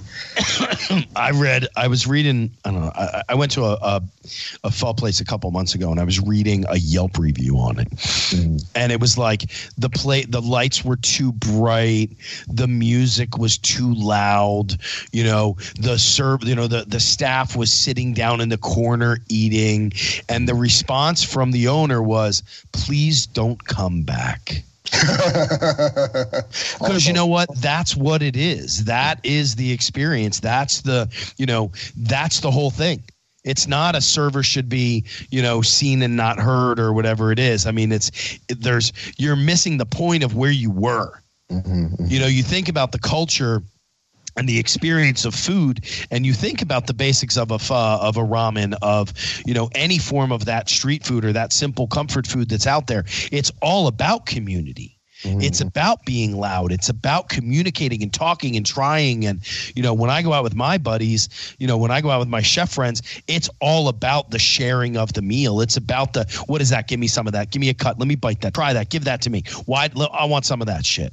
You know and you're mm-hmm. sharing and you're eating in this community and you're talking and and and that's what I think that people are missing. There's this pretentious world of what food most people had had Mm-hmm. of what food was, and we've I think we're knocking that down so far. Mm-hmm. That food is about the taste, the flavor, the experience, and everybody that's around you. It's not just about that ambiance and what's on the wall. You know, mm-hmm. for me, my place right now is all barbecue, dude. I love it. I You're going to come in. If I don't have it, I'm sorry. I'm out of it. I ran out of it. I cooked enough. I cooked what I had. I thought you were going to order. That's all I have for the day. You know, I, got love a neon light on my wall that says "Stay weird" because I don't want to do the normal shit. I don't want it at all. Mhm. I want to do fun stuff. You don't like the rub? I'm sorry. That sucks for you. You know. See, I, I feel like that's a that's a Western world, first world problem where we, we kind of uh, over cater to consumers, you know. And I, I blame oh this. yes. I blame the '70s and the '80s for that. Fuck you guys. You know? yeah, totally. What a woman who came in the other night who said, "You know what? I think you know you have a barbecued salmon sandwich on. I think you need a salmon entree on your menu." And I said, "I don't.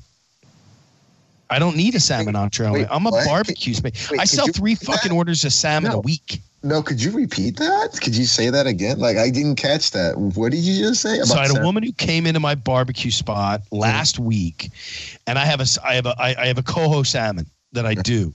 That I'm not gonna lie, dude. It's an off the hook, beautiful cut of salmon that I get in. It's a frozen salmon. I'm not bringing fresh salmon in the restaurant because I don't sell fresh salmon. Yeah. I might sell three orders of salmon a week. I'll pull my my my par for salmon on my station is Yeah. two. Wow. Okay, it's two. I don't need seven or eight or ten or twelve pulled out because I'm not gonna sell it. Mm-hmm. Now, last night I had 86 it because I had three and I only sold 3 Mm-hmm. You know, somebody came in and- they wanted a fourth one, and I said, "I'm sorry, I don't have it." What do you Why- mean you don't have it? Why sell the salmon in the first place? You know what Well, I mean? Like, you know, you're a barbecue. Because I do still. I mean, like right now, I'm working on a vegan rib. Yeah. I'm working on a vegan rib. I'm not gonna lie. It's birch root. It's Uh, fucking jackfruit. I'm working on a vegan rib. It's something that I wanted to do. That's baller. Yeah, I mean, why not? Like, let's have fun with it. I was out with a vegan chef or a vegan a couple weeks ago, and her and I are talking about it. And that's what chefs do: is we talk, we collaborate, we listen, we do all the shit that Vanilla Ice fucking told us to do. Stop, collaborate, and listen. You know, Right, yeah. like, but, but, I, I, and and this woman was, she just, you need a salmon entree, and I said, well, one, I don't sell entrees. Mm-hmm, I sell barbecue. And she said, Well, you really need to put a salmon entree on. And I said, I understand what you're saying. I have a salmon sandwich. mm-hmm, Yeah, but some of us don't like the bread and I'm allergic to gluten and I don't do this. I said, Well, you're more than welcome to get the salmon on this on the plate. Yeah, but what else are you gonna give me with it? Hmm. I'm gonna give you salmon on a plate. See, and it's not even on a plate, it's on a piece of paper with my logo on it on a silver tray. See, like I said, like you know, consumer power. It's it's. I think it's gone. It's gone awry at as of 2019, man. Like, uh, you go to any other country, you ask for any substitutes or you have allergies, they will look at you and be like, "Get the fuck out," you know. Like, Yeah. and I'm not saying that people's allergies or food preferences aren't important, but I think people need to do a better job in understanding where they're eating at. You know. So This isn't your kitchen at home with a private chef. Absolutely. You want that, you got to pay for it. Yeah. However, however, working for Daniel Boulud, not to call him out and put him in a bad light in any sense, I think in, in any essence this is praise. He always he taught me this. You never say no. If people want it, you give it to them, but you charge them up the ass. you know what I mean? So, I mean, if you're going to try to go, absolutely. And I have people that all the time. I mean, I had a woman who sent me an email the other day. Mhm. Are your meats gluten free? Are my meats gluten free? What? And I replied back and said, No, I inject gluten into all of my meats. on purpose. You know, and it's like, and she replied back, like, you inject gluten in? No, I don't inject gluten. It's meat. I'm sorry, there is no gluten involved in my meat, ma'am. I think that's the thing about the internet too is that there's a lot of uh, false information. Um, just be, you know that people acquire and they try to create these narratives which aren't factual about food to apply it to themselves. And I, I hate to say it, it usually happens with people who are trying to take care of their family and they're desperate to make sure that their kids and their family are healthy. And this is both men and women. And oftentimes, I think their fear leads them to find things that they are afraid of and confirm those fears so they can like create some sort of a diet agenda restriction for themselves. Right. You know? So if I said, you know, if I said that, um, I am incredibly afraid of germs.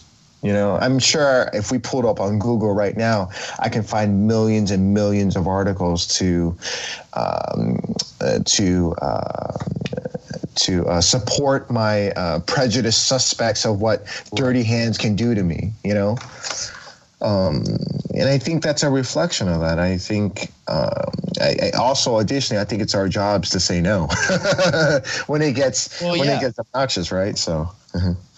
Well, I mean, it's like the guy who came in and he said, you know, your your your uh, what was he? Your brisket is expensive. Well, brother, I pay a lot of money for my fucking all natural brisket, and that shit cooks for 16 hours, Man, that's the and other I thing, lose 18 to 25 percent yield. That's the other thing, man. Because- we're, we're poisoned by the McDonald's culture. You remember when McDonald's hamburgers were 39 cents? like, I think when that happened, Absolutely. like it fucked up everybody. Instead of expecting the 10 nuggets for $1.99, we need to be questioning why 10 nuggets are $1.99. right? What the fuck is in this stuff? What the is it two, reading? or the two for a dollar taco at Jack in the Box that Sure. not taco meat. you know? Well, and you know what's but you know what's funny is that it wasn't taco meat, but guess what the fuck everybody's eating right now? What's that? They're eating the Impossible Burger. That's They're eating right. Weetex. They're And eating the product that we that we belittled, berated, that we ripped Taco Bell apart. That's right. Now, right. granted, they should have fucking told you that that product was in there, Yep. but now we're glorifying it. Now And they're charging six dollars a fucking That's pound. for it. right. Exactly. That's right. It's for, insane. for a wheat product. Yeah, it's bad. It's insane. It is. Uh, how long were you with uh, Daniel? Um, I was there 2010 to 2011 ish, something like that, a little bit over a year. Um, spent my time in New York. friend of mine who's down there now. Very cool. I was there. And she loves it. Yeah, it's an amazing. He's he is his whole company and his team. They're they are, dude. They they're amazing. I, I learned a lot from them. A lot of discipline. Um, the chef that I work for, uh, Laurent Calcator, was uh, a chef for Alain Ducasse. And for those who don't know, Alain Ducasse has most the most Michelin stars in the world. Is that right? Yeah. And I think he has a restaurant uh, in the Eiffel Tower as well. So like very straight edge, very military, like you said, um, very disciplined. You know, French Brigade, all that stuff. So it was fun working. Got my ass kicked. Got my ass handed to me. I'll tell you that. Dude, when I, I'll never forget being at the Four Seasons. Yeah. French chef, you know, best restaurant, one of the best restaurants in Philly, and Wow. you know, a guy who really who who who deserved your respect. I mean, that's what it was. And I remember being, uh, I worked for free, and I remember going in and saying, "Hey, I want to get paid," and they're like, "No, you go to the restaurant school. You don't get paid. Mm. That's our deal with the restaurant school." Mm. And that was the answer. And then I said, "Okay, well, I think I'm ready for saute." And they're like, "Okay, cool. We're going to put you on saute tonight. Here's your training." You know, and I'm I'm getting a 10 minute training because I was ballsy because I went after what I want. I got my fucking ass handed to me, handed to me. And the chef came over, and you know, Tony Clark throwing shallots at the back of my fucking head. Uh-huh. That's not how you do that. That's not what I taught you. Where the fuck did you learn? Like those days are long gone. Mm-hmm. There's something to be said about that brigade and following the hierarchy of a kitchen and the the the uh, what word am I am I looking for here? But in reality, the the the tough the toughness of being in a kitchen. There's I- something I- that is there about that. I think I would compare it to the military. I think the, uh, Sure. those brigades run, like you, You said, know your job. Precision. You know your job. Um, however, I don't think it is conducive for every person. I don't think everyone is meant for the military. It's just the same thing. Not everyone's meant for the French Brigade, and I don't think that. I don't think by saying that I'm suggesting that it's a that it doesn't work or it's not good in any sense. I just think I'm appreciative of 2019. There's more than one type of platform for people to cook to have them be included in this uh, food industry. So I, am very appreciative of how things are growing, specifically here in California. Um, you have pop ups. Um, you see a lot of chefs going into food, grocery sector, and food retail. Um, additional to the fine dining, uh, there's a lot of chefs doing fast casual, uh, and I think more than ever, the scale, the uh, complexity, the diversity of, of, of, of, how food can be made is stronger than ever in any decade yeah. uh, that I can. Uh, that I've known of, so that's I think that's the the genius part of it. Um, are there any drawbacks? Um, I don't think so, but you know, it's like I said, it's only 2019. I, I yeah. still need to figure out what those drawbacks are. So well, I mean, we're at such a great place in food now with the utilization of product, the respect and the responsibility that I think that chefs are really starting to take within it. You know, I'm I'm I'm tired of I'm tired of fucking food service companies. Mm. I'm tired of food service companies that are saying, Brian, I need you to come to a food show. And this happened to me a couple years ago. I need you to come to a food show. I have the most amazing product that I want you to see. What is it? Trust me, get down here, check it out. So what do I do? I go down, I check it out. And what is he showing me? Riced cauliflower. Why? Riced cauliflower. and, yeah. and and it was five bucks a pound. Uh. You know, and and I looked at him and I was like, motherfucker. like we're taking we're taking the knives out of our chef's hands and we're giving them box cutters. Yeah. You know, we're we're losing the skill. One of my guys, why are, why don't we have julienne carrots? Oh, the mandolin broke. Okay. Mm-hmm. Well, here's a fucking knife. Mm-hmm. Absolutely. Now I'm going to show you how it's done. You know, you don't get the tool until you learn how to do it the first way, the right way. Then you can be able to use the tool. You know. So. Yeah. You know what I'm excited. You know what I'm. You know what I'm excited about with the potential to go back to like our childhood favorite nostalgic American food items and revisiting how it's done. You know what I mean? Like yeah. Um, like for example, like w- just taking for me, just taking the corn syrup and the modified starches out of hoisin um, you know, hoisin that sauce that you eat with pho, like just redoing that and just like making sure the ingredients are clean and things that you would question. Yeah, and that, that question and uh, you know how you feel or what it tastes like or what you're putting into your body when you eat it. It's stuff like that that I I think I find a lot of joy in. Um, you know, everything from like sodas to like potato chips and all those things. We're just revisiting those things and trying to find cool new ways to put it back together. Um, and I have no interest in bastardizing uh, culturally nostalgic recipes or items. Like you won't see me doing right. cauliflower rice by any means. Or right. uh, I did a project. Well, What's that you're saying? Mm-hmm. No, no, go. Um, I did a pro- I did a project with a, a, a burger robotics company called Creator, and yeah, I, that was like my first real opportunity to like mess around with sauces and stuff and make sauces that um, I've probably done in restaurants but didn't see on a retail shelf.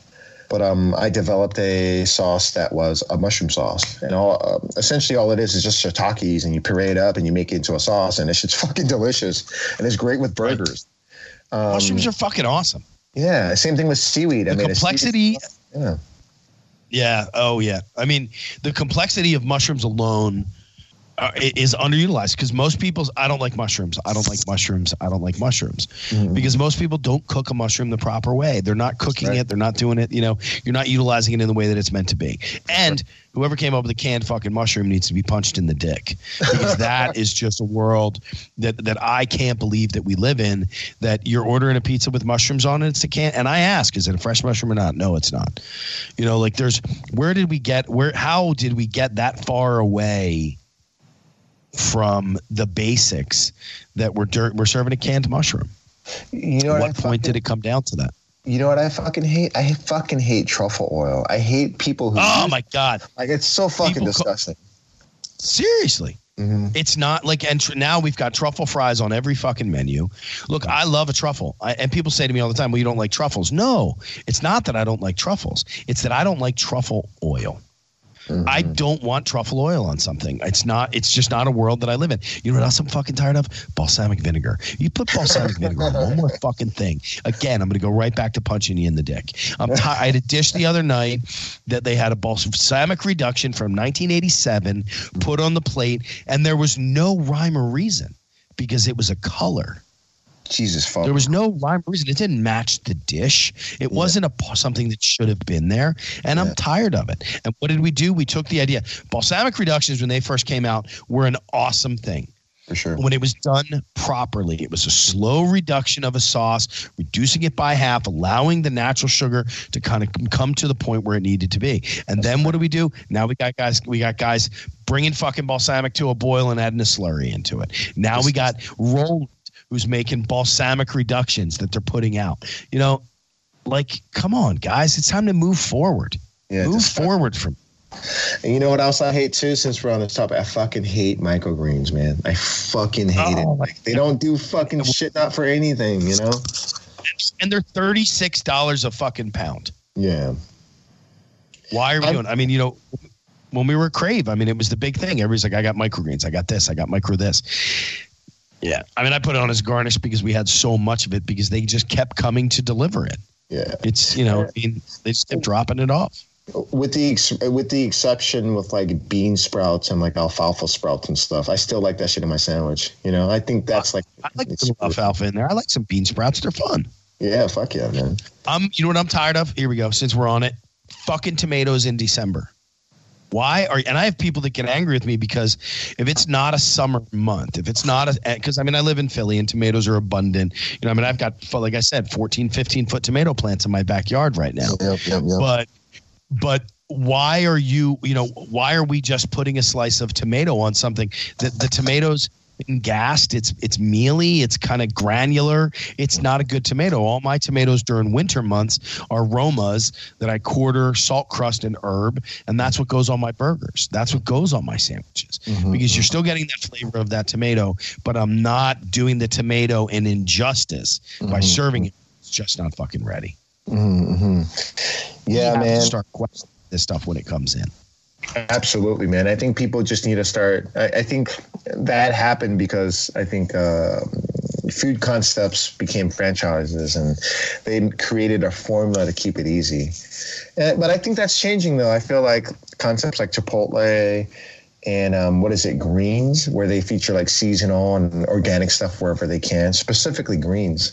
I think that recipe's changing, man. Where you could go to a franchise or a fast food place where the menu that they have in December won't be the same one in March. It takes a little bit more work, but I, I hope that consumers will start demanding that. You know, and if consumers start demanding that, it would kind of change the whole industry. I, I, I feel, Absolutely. yeah, man. Um, it's They the all have a voice and they're so educated. Our our guests are more educated now than they ever have been in their lives because of the internet, because of Food Network, because of because of all of the opportunity, all the information that's out there and available. Absolutely. It's fully out there. You know, I mean, they have to be truthful in their in their ingredient statements. They've got to be. We need to start questioning that stuff. You look at an ingredient statement here compared to something in Europe or something to that effect, and it's a completely different product. And it's Coca Cola, and it's a Hershey bar. hmm hmm It's a completely different product that's happening here. That's what's happening over there, and that's because we've allowed it. Because we have the business of farming. We have the business of these companies that are coming in, that are building this product up, and they have to have. They need a better yield on it. It's the same thing that's going to happen with weed in the next couple of years. That's Corporations are buying into weed companies. They're buying into weed farms. What do you mean it didn't rain for ten fucking days? Where's my yield? Hmm Absolutely, absolutely, and they're going to continue. we're they're going to process it like a cash crop. That's right, man. Like, you know, Nobody's ever died from weed. That old adage, that old statement is going to change in the next couple of years because somebody's going to die from fucking smoking weed because of the chemicals that are now being added into stuff. that's right. There's something heard- fucking wrong with that. I was We'll reading. fuck it up somehow. I was reading an article on NPR, and they're they're already stating that um, the chemical extraction where they use to um, make CBD oils, there's other additives Oh. in there that are really harmful for your lungs. You know, and I, man, just just be hippie about everything. Stop buying things that are processed and just Buy smoke the it. flowers. Buy Smoke it the- like a real dude. Get yourself a fucking joint. Right, roll a fucking joint, man. That's the best way to do it. So get a pre roll. Fuck it. When just buy a pre roll. I don't need oil. Yeah. You know, I don't I don't that's not a world that I live in. I don't get involved in any of the the the the oils or anything like that. I like a little flower. I'm a happy guy with it. You know, I don't abuse it. I don't take advantage of it. I'm not smoking when I wake up in the morning. You know, for mm-hmm. me most of the time it's an end of day thing. You know, I've worked my ass off, and that's a reward for me. Is that opportunity to just relax my brain, relax my body at that point. I'm 48 fucking years old, dude. My mm-hmm. body fucking hurts. you know, absolutely, fucking hurts. So, you know, I just don't I don't want to see us get to a point that we're fucking up something that has so much potential, not only on a medicinal, on a mental, on a physical level, that now has an excess of funds. You know, you look at Washington State and the excess of funds that are happening in these areas because of the fact that marijuana has been been you know recreational and legalized, but we still need to have a government. Um, oversight into this to make sure that we're keeping it the way that it should be kept. We don't need to start fucking this stuff up. It's just not. It's going to become a problem. Yeah, so, it is. I don't know.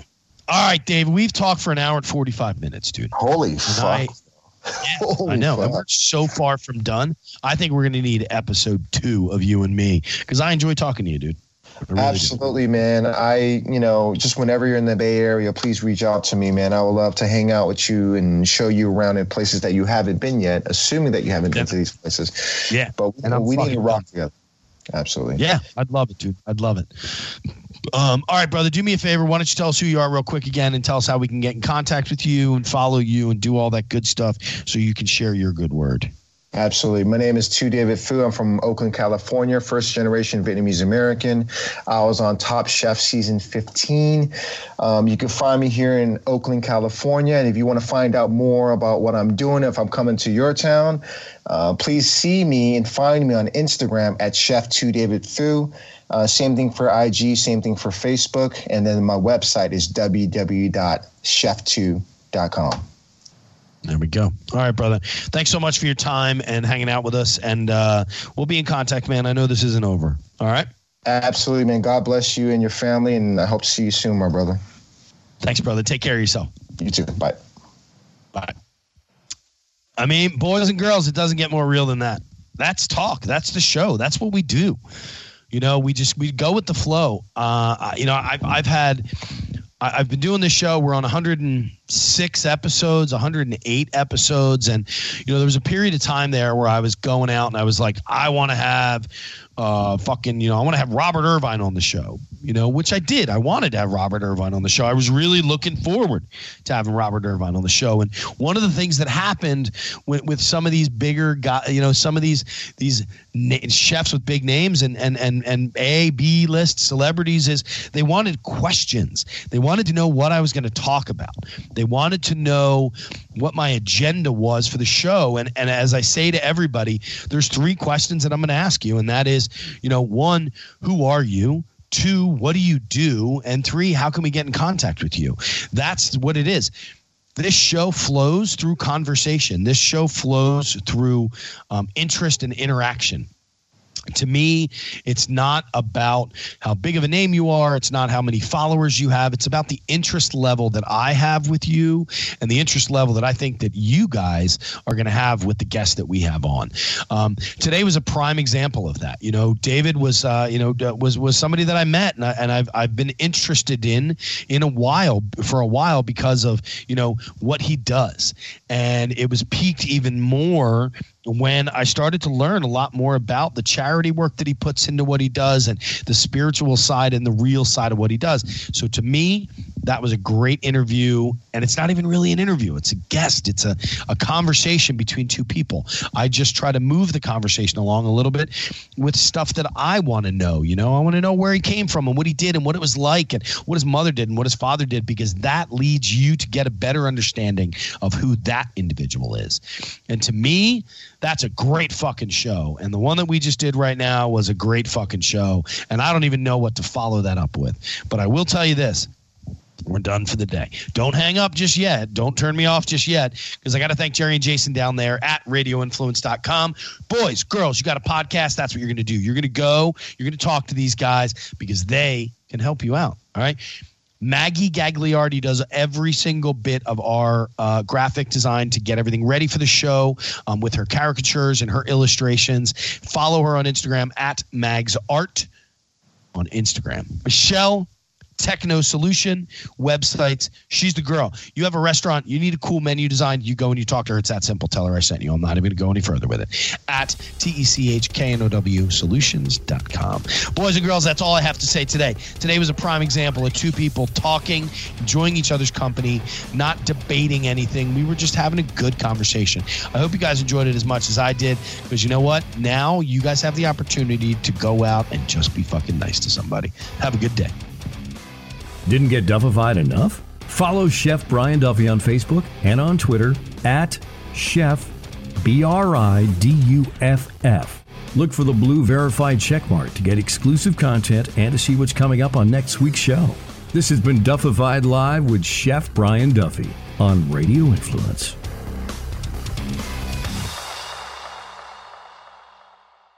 I'm Jerry Petuck, CEO of Radio Influence. I just wanted to take a quick moment to say thank you for downloading and subscribing to this podcast. There are a lot of people behind the scenes here at Radio Influence that work hard to keep you entertained day in and day out. If you'd like to get involved and advertise on this program, or you have some show ideas that you'd like to see us add to the Radio Influence family, please email us at contact at radioinfluence.com. We all have crazy schedules, so the fact that you took time out of your busy day to let us entertain you for a while means a lot. Without you, the listeners, we wouldn't exist, so thank you again for downloading and subscribing to this show. Don't forget to check out radioinfluence.com to see what other shows we also have to offer. All of Radio Influence's programming can be found on Apple Podcasts, Stitcher, TuneIn Radio, Google Play, and of course, radioinfluence.com.